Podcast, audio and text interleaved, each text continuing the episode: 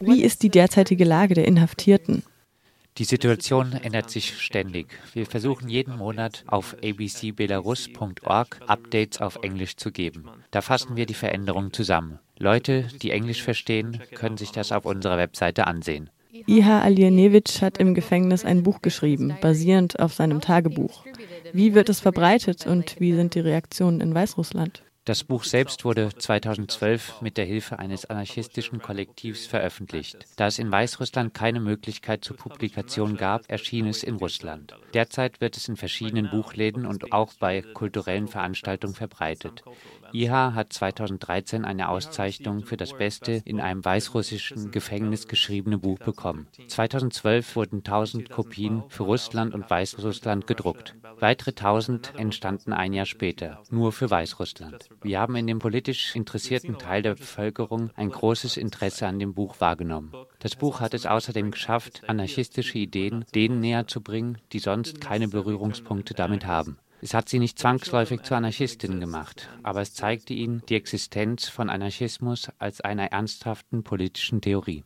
Wie ist die Situation anarchistischer Arbeit in Weißrussland Anfang 2014, insbesondere Antirepressionsarbeit? Es gibt verschiedene anarchistische Gruppen, die im Land aktiv sind. Die Initiative gegen Gentrifizierung, Food Not Bombs, Revolutionary Action, das anarchistische Schwarze Kreuz. Außer der revolutionären Aktion haben alle Gruppen einen spezifischen Fokus oder ein besonderes Thema. Antigentrifizierung ist in Deutschland ein wachsendes Problem. Könntest du kurz die Form der Gentrifizierung in Weißrussland beschreiben und was die Leute dagegen tun? Das ist tatsächlich ein wachsendes Problem. In vielen Städten auf der ganzen Welt werden die alten Stadtzentren saniert und zu etwas Hässlichen wieder aufgebaut. Der Hauptfokus der Antigentrifizierungsinitiative ist derzeit Minsk. Dort sind die Veränderungen am sichtbarsten. In Minsk passiert Gentrifizierung nicht nur in der Stadtmitte, sondern überall in der Stadt. Die Preise steigen und die Investoren bauen Häuser in den Hinterhöfen anderer Gebäude, nur um alles so komprimiert wie möglich zu machen. Eine andere Kraft hinter der Gentrifizierung ist das Geschäft. In der Stadtmitte gibt es nicht mehr viel Platz für den Bau von Bürogebäuden, also versuchen sie, an die besten Flächen, die es gibt, heranzukommen, selbst wenn das die Zerstörung von öffentlicher Infrastruktur bedeutet.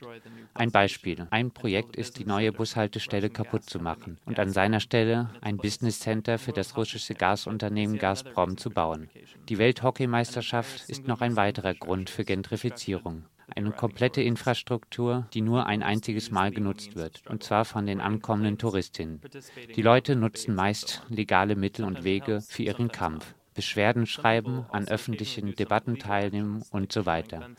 Manchmal hilft's, manchmal nicht. Manche Leute machen bei Gelegenheit auch mal illegale Aktionen, machen Zäune kaputt, hindern die Leute daran, an die Arbeit zu gehen oder führen illegale Demos durch. Welche Folgen hat eure Antirepressionsarbeit konkret? concretely. Was die Antirepressionsarbeit angeht, da kannst du das in zwei Teile spalten. Repression vorbeugen und mit seinen Konsequenzen umgehen. Der erste Part besteht darin, verschiedene Gruppen aufzuklären, wie sie mit Repression umgehen können. Manchmal gibt es praktische Übungen, wie mit der Polizei zu kommunizieren ist, wie mit Polizeiüberfällen und Razzien umzugehen ist, wie mit den Taktiken der Geheimpolizei und so weiter. Bei diesen Übungen berücksichtigen wir die spezifischen Gruppen und die Gefahren, der sie von von Staatswegen ausgesetzt sein könnten. Der zweite Teil findet statt, wenn Leute schon Repression erfahren haben, wenn sie in Haft geraten, festgenommen werden oder mit der Geheimpolizei konfrontiert werden. In diesen Fällen versuchen wir den Leuten Ratschläge zu bieten, was sie tun können und die bewährten Vorgehensweisen. Wir unterstützen sie auch finanziell, wenn es nötig sein sollte. Derzeit gibt es zwei Prozesse gegen Antifaschisten in Brest. Die brauchen finanzielle Unterstützung für Anwälte, Bußgeld, Bücher und andere Dinge, die sie im Gefängnis gebrauchen können. Wir versuchen außerdem, die Notwendigkeit von Sicherheitsvorkehrungen zu empfehlen, bevor etwas passiert. Manchmal musst du den Leuten erklären, warum sie eine Übung brauchen oder warum sie eine Broschüre lesen sollten, wenn sie doch gerade gar keine Repression erfahren. Das allgemeine Level von Repression ist immer sehr hoch. Leute kommen in Schwierigkeiten, einfach weil sie an irgendeiner Initiative teilnehmen. Habt ihr den Eindruck, dass die Strategie funktioniert? Wenn ja, wie? Die Anarchisten eingeschlossen, die in der Liste der politischen Gefangenen stehen. Sie haben Einfluss auf die Situation genommen, indem sie ihre Fälle durch die oppositionellen Medien und im Ausland publik gemacht haben. Die ganze Sache half einem jungen Mann, aus dem Gefängnis rauszukommen, obwohl er einen Entschuldigungsbrief an den Präsidenten schreiben musste. Er befindet sich derzeit an einem sicheren Ort außerhalb des Landes. Die Ukraine, ein direkter Nachbar von Weißrussland, verzeichnet gerade gewaltige Umbrüche, sogar mit der Bedrohung eines Krieges. Habt ihr Kontakt zu Genossinnen und Genossen dort? Wenn ja, wie kann in diesem Kontext Solidarität ausgedrückt werden?